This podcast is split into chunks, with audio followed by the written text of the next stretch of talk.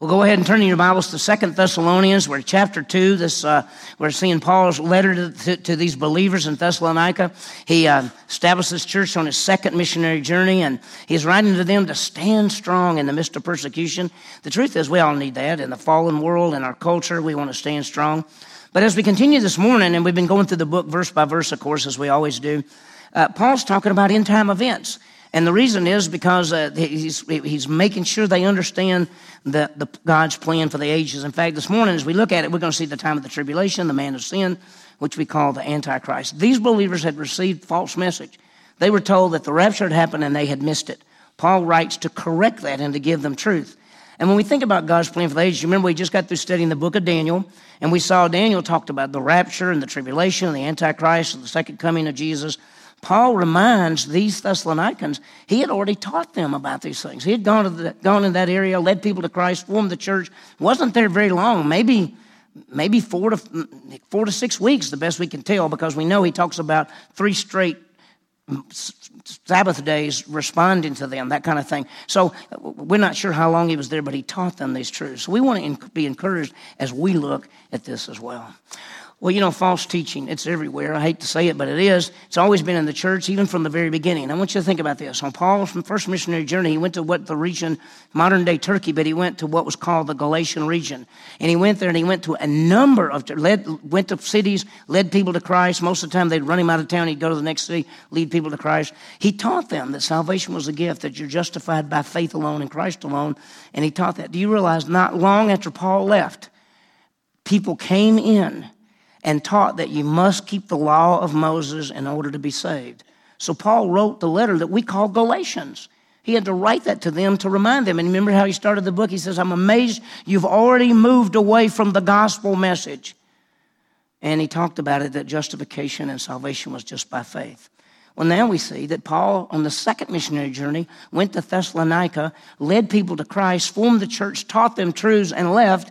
After he left, somebody has sent word to them and said to them, you missed the rapture. Rapture's already happened. You're in the tribulation. That's why there's such great persecution. Well, as we're looking at this now, Paul is going to write about this and correct these things. Let me remind you of where all this took place. If you remember, Paul on his second missionary journey, he stopped at Troas, got a vision to go into Macedonia. He left, he went to Philippi, and was Philippi for a short time. Then he went to Thessalonica.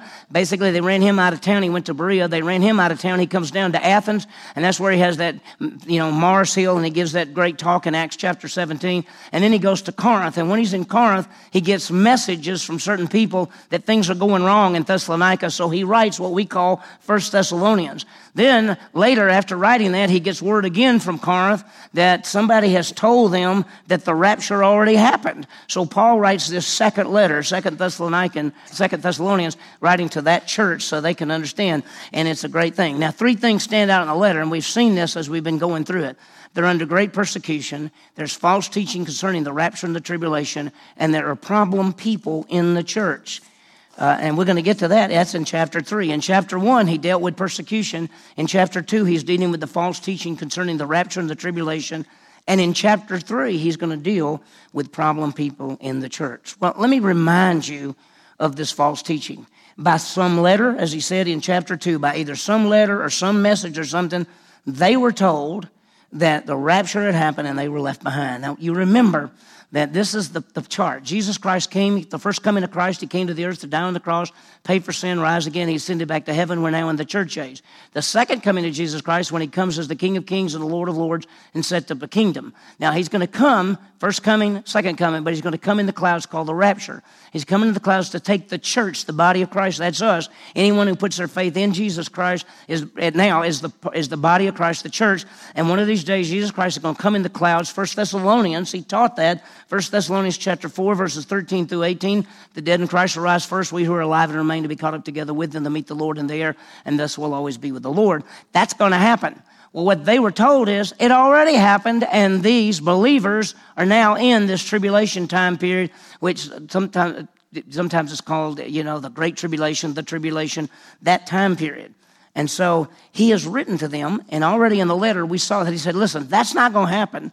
The tribulation is not going to happen until two things. First of all, the rapture is going to occur, the church is going to leave, and then this man of sin will be revealed. He actually says that in verse 3 of chapter 2. We already saw it. He wrote last time, he told them, don't be disturbed by that false information. He then told them in verse 4, and if you look at 2 Thessalonians chapter 2, verse 4, he describes this man of sin. He says he opposes and exalts himself above every so-called God or object of worship. He takes a seat in the temple of God, displaying himself as being God. That's what he says. He claims to do that. And then Paul writes, Then Paul writes this and says, when I was with you, I told you these things. I told you these things would happen. And so it's an amazing, and he told them that those kind of things would already happen, and now they have happened. So when he writes this letter, and what we're looking at in this section of the letter is this. In verses 6 and 7, he's going to remind them of something that he taught them, that the Holy Spirit, and this maybe some people, I've talked to people today, some people say, really, I didn't understand that. The Holy Spirit actually restrains evil, and just restraining the time of what we call the tribulation. We'll talk about it in a second. That's in verses 6 and 7. Then he's going to talk about God's judgment on the Antichrist. Then we're going to see Satan's deception of those who reject Christ. Now, we're talking about Satan's deception during the tribulation time period of those who reject Christ, and then we're going to see God's judgment. That's at the end. We'll go through this fairly quickly just so you can put it together and see how it fits. Now, Paul says, remember, this time's not going to come till the rapture and then the man of sin. Now, here's a great truth that you may not realize. God is holding back evil, and he's holding back this time period, which we call the tribulation. The Holy Spirit is restraining evil. We're going to see it in just a minute. You may wonder, you may say, well, everybody says, the world's getting worse and worse. It is, and it is, and Peter talks about it, Paul talks about it in 2 Timothy. He says in the latter days, evil things will come, people will turn away from God, all of that. We know we're in the last days. We've been in the last days since Jesus Christ, and so we're in the last days. And it's going to get worse and worse and worse. But you know what? It's not as bad as it could be. The Holy Spirit is restraining evil. And as we're going to see, he's holding back that time, and he's even holding back that evil one. Notice verses 6 and 7. Let me just read those. He says, and you know what restrains him now. The him is the Antichrist. And you know what restrains him now, so that in his time he will be revealed. For the mystery of lawlessness is already at work. Only he who now restrains will do so until he is taken out of the way. That passage is actually saying that there is someone holding back this evil one, this man of sin, the one who's going to put his idol up in the temple in Jerusalem and claim to be God. He says there's one holding him back now until the time. So let's look again at verse 6. In fact, he's holding back the evil one. Notice what he says. He says, and you know, he had already taught them this. And you know what restrains him now, so that in his time he will be revealed. Something is restraining. Now, in our Bibles, the New American Standard puts, and you know what is restraining him. Well, actually in the Greek it says the one restraining him. The article, it's referring to the Holy Spirit, because the Holy Spirit, the word spirit in the Greek is neuter. And it's a neuter article there, so the translators put what? They could have put he, because the next verse they do put he. If you notice in verse 7, for the mystery of lawlessness is already at work, only he who now restrains. The one restraining is the Holy Spirit.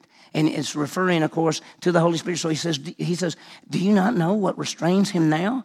Who restrains him now? So that in his time he will be revealed. There's going to be a time after we're gone in which there's going to be that 10-king federation. You remember, we talked about this in the book of Daniel. Once the church is gone, there's going to be chaos in the world. We know that.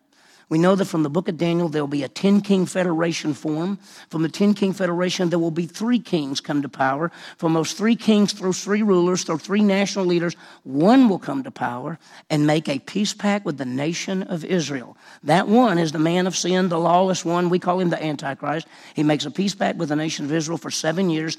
We call that the tribulation, because the tribulation lasts 7 years. And so this is what's going to happen. And I wanted to remind you that the hymn him in this, when it says we know what restrains him, the him is the Antichrist.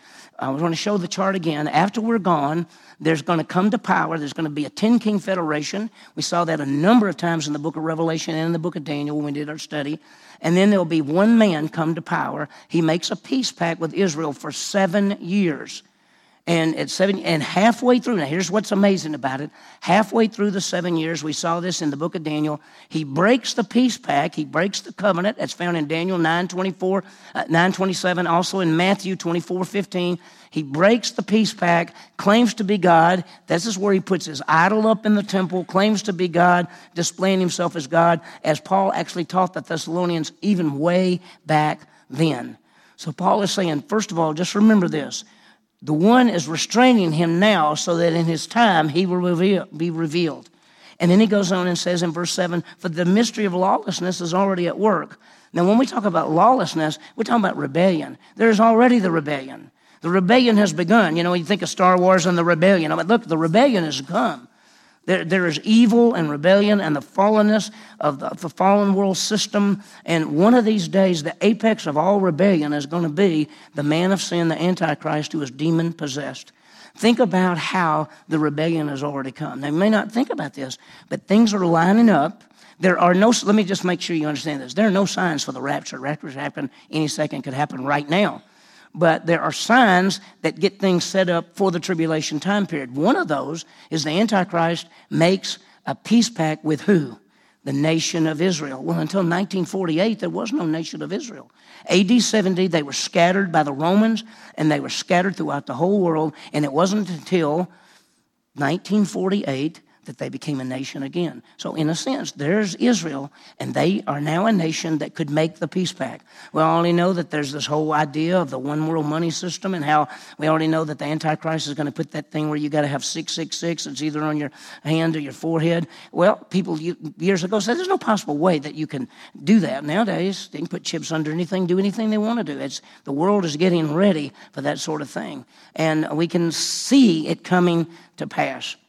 So, but let me just say this, and when he says, you know, one is restraining, and the mystery of lawlessness is already at work, but the great truth is this, God's in control, and there's nothing's going to happen unless God allows it, and at the right time, Jesus Christ is going to leave the glories of heaven, come in the clouds. John 14, he's gone to prepare a place for us. He says, if it wasn't that way, I'd have told you, I go to prepare a place for you. When I get it ready, I'll come back and get you so you can be with me. He's talking to the body of Christ, the church.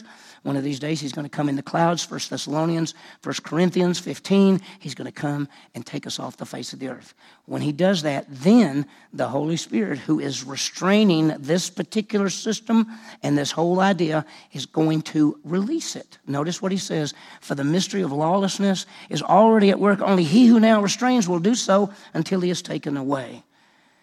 And that means the Holy Spirit is no longer going to restrain this evil part, this man, and this time. So there's going to be the rapture and the 7-year tribulation and the 10-king federation and the Antichrist and then the second coming of Jesus Christ. Now, watch what he says in verse 8. Then, when the Holy Spirit stops restraining, then that lawless one will be revealed.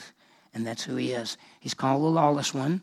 He's called the man of sin. He's called the Antichrist. He's called the beast that rises up out of the sea. He's called the prince who's going to come in Daniel chapter 9. They're all kind of names, but we've often just called him the Antichrist. The best name and the name that's found throughout the book of Revelation is the beast. He's called the beast that rises up out of the sea. It's a person, and he's demon-possessed. Now, what's going to happen to this man? Notice what it says.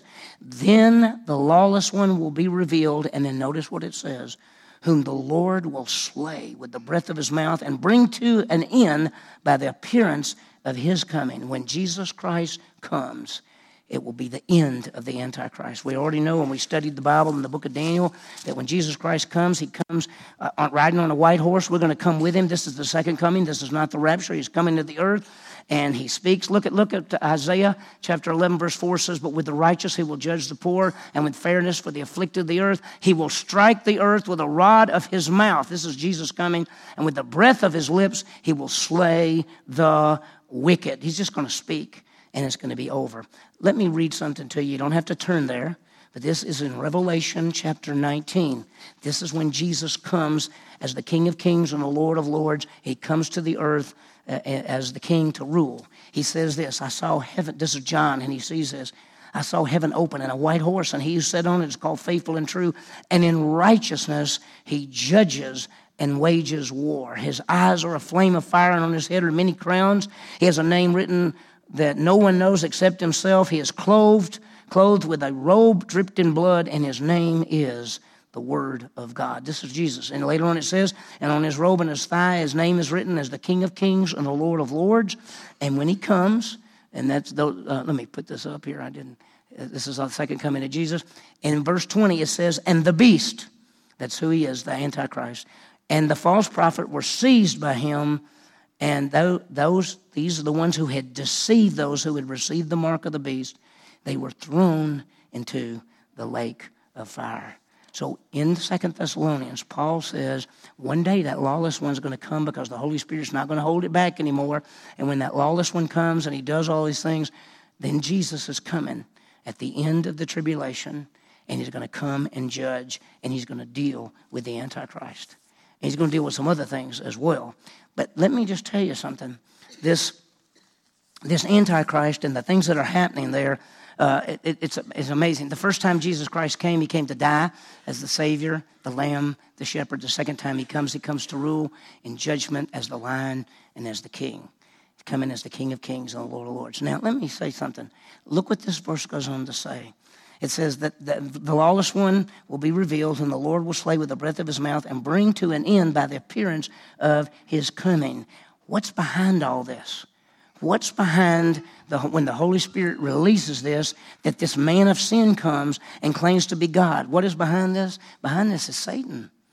We already know from the very beginning at the fall, after Satan in Isaiah 14, Ezekiel 28, when Satan himself rebelled against God and he was cast out, and some fallen angels went with him, and there's a spiritual battle going on. That's why this fall, one of the classes the class I'm going to teach in the SBI is Angels and Demons, because there's a lot of stuff about that, and I think we ought to understand how it fits. There's a spiritual battle going on, but this is an angel who is evil, which we've talked about many times. He's Satan. He's the devil. He's a liar. That's who he is. He's a liar and a deceiver.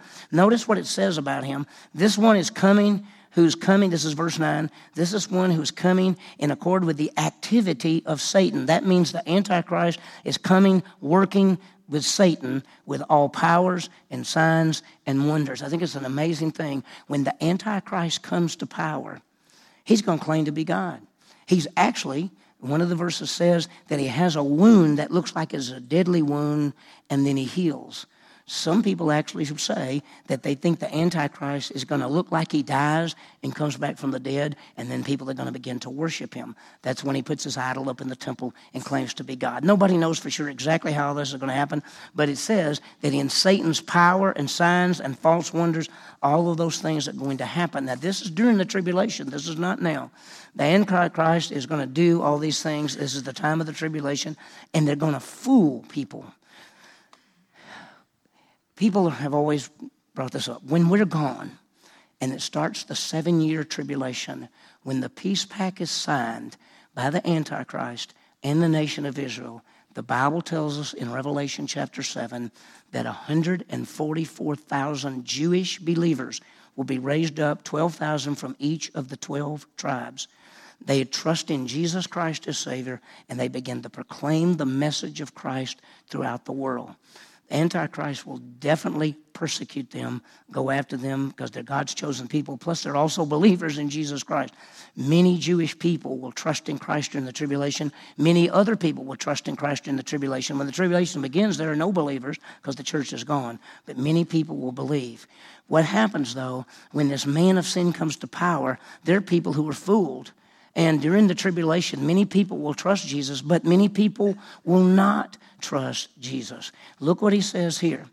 This one, verse 9 again, this one who's coming is in accord with the activity of Satan, with all power and signs and false wonders, with all the deception of wickedness for those who perish because they did not receive the love of the truth as to be saved. Now, there are going to be people who perish. And when we say perish, we're talking about not only die physically, but they're going to be separated from God forever. They are rejecting Jesus Christ. And notice what it says, that this deception of wickedness, why do they perish? It says they did not receive the love of the truth to be saved. I want you to understand, they rejected Jesus Christ.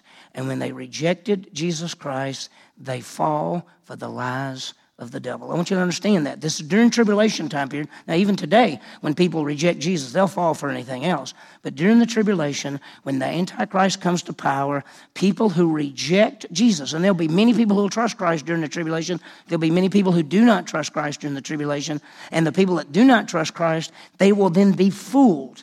And he says, why do they perish? Because they did not receive the love of the truth. The truth is Jesus Christ. Jesus is the way, the truth, and the life, and no man comes to the Father except through him. They reject Jesus Christ, and they fall for the lies of the devil. Notice what it says again.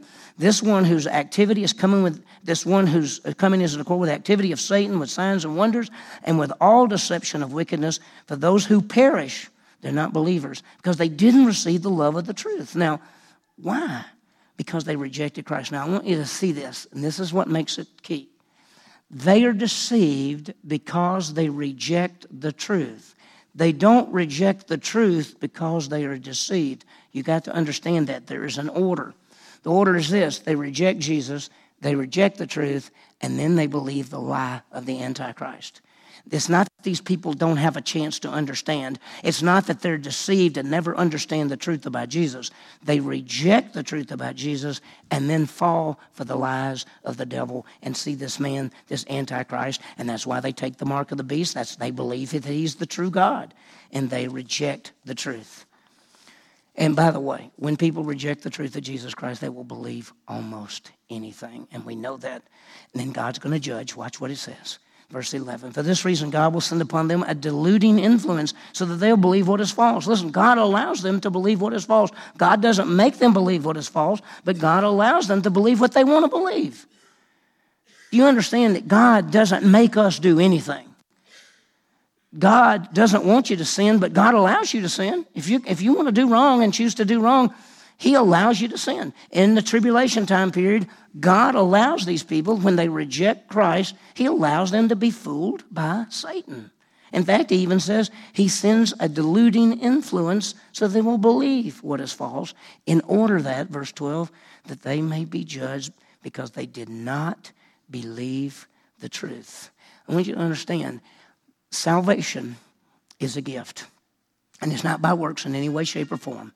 It's a gift, and when you put your faith in Jesus Christ, you're saved and saved forever.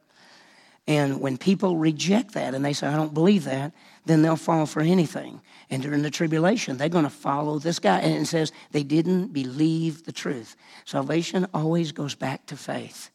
We're saved by grace through faith, not of ourselves. It's the gift of God, not of works, lest anyone should boast. So this is a really hard passage. And what he basically says is this. The Holy Spirit is holding back evil until a particular time. And then when we're gone, the Holy Spirit's going to release, and there's going to be a man of sin come to power. And when he comes to power, he's coming to power in the power of Satan. And God, Jesus Christ, is actually going to judge this man when he comes. But while he's there, those who reject Jesus during the tribulation, many will believe, but many will not. Those who reject will believe the lies of the devil and ultimately be separated from God because they did not believe the truth. The truth, the salvation message in Jesus Christ. Those who reject Jesus will fall for the lies of the devil. Now, this is during tribulation time periods. I'm not talking about right now, but we already know this, that when you talk to people about Jesus Christ and when people reject Jesus Christ, they'll believe almost anything else. I mean, you just look at our world. We've got people who think they're spacemen coming down and doing these kind of things. We got people who look to the occult. We got people who are going to psychics. We just came back from L.A., lower Alabama, and as we were going down there to the coast, we saw, and Sarah was in the car with us, and we saw five psychic places. As we're going down highway, what is 59, and there's somebody psychic with another two, three, half a mile, another psychic. Sarah said, Daddy, look, all the psychics, people, what a mess. When you reject Jesus, you'll fall for anything. The occult, the false religions, the cults that are out there. Part of a study of the angels and demons that we're going to talk about in the fall is going to be dealing a little bit with the occult, because Satan's behind all the occult and all the false religions. So it's a mess. The truth is, in Jesus Christ, all who believe have eternal life, but the lie of the devil, especially during the tribulation, is the man of sin is the true God, and to believe in him. And as I said many times, when people reject Jesus, they'll believe almost anything. Well, in this passage, the Holy Spirit's holding back evil. When the Holy Spirit stops, rapture's going to come, and then there'll be the tribulation time period. The Antichrist will come to power. He'll claim to be God. Those who reject Jesus Christ will leave the lies of the devil, and then when Jesus Christ comes as the King of Kings and Lord of Lords, he will destroy the Antichrist and judge the unbelievers. That's what he says in this passage. So there's some great things. Let's look at some applications. First of all, let's understand the role of the Holy Spirit in restraining evil in our world. I want you to understand that the world is not as bad as it could be. And we already see that one day, and I've talked about this before, one day Jesus Christ is going to come in the clouds, and we're going to be gone. And then the Holy Spirit is going to stop restraining the evil and allow that man to come, and there'll be that 7-year tribulation that we talked about in this passage. So understand the role of the Holy Spirit. Second, understand that the Antichrist comes in Satan's power to fool the world. Those who reject Jesus will believe the lies of Satan and the Antichrist, and God will judge the Antichrist at his coming. Last but not least, let's proclaim salvation by faith in Jesus Christ. He is the way, the truth, and the life. And all who believe in Jesus have eternal life. And I hope I've made it clear today. We do it all the time, but salvation is a gift. Jesus died on the cross to pay for sin, and he rose again to conquer death, and he offers the gift of eternal life, and whoever believes in him will never perish but have everlasting life. It is that simple. It is not our works. It is not our goodness. It is faith alone and Christ alone. All who believe in Jesus have eternal life, but those who reject Jesus will be judged and separated. We know that. We hate that. That's why we need to share our faith. So there's some great things in this passage. We'll continue next time. One of the hard passages, because he talks about what's going to happen for them and how God is going to deliver them from the tribulation. He's talking about the believers.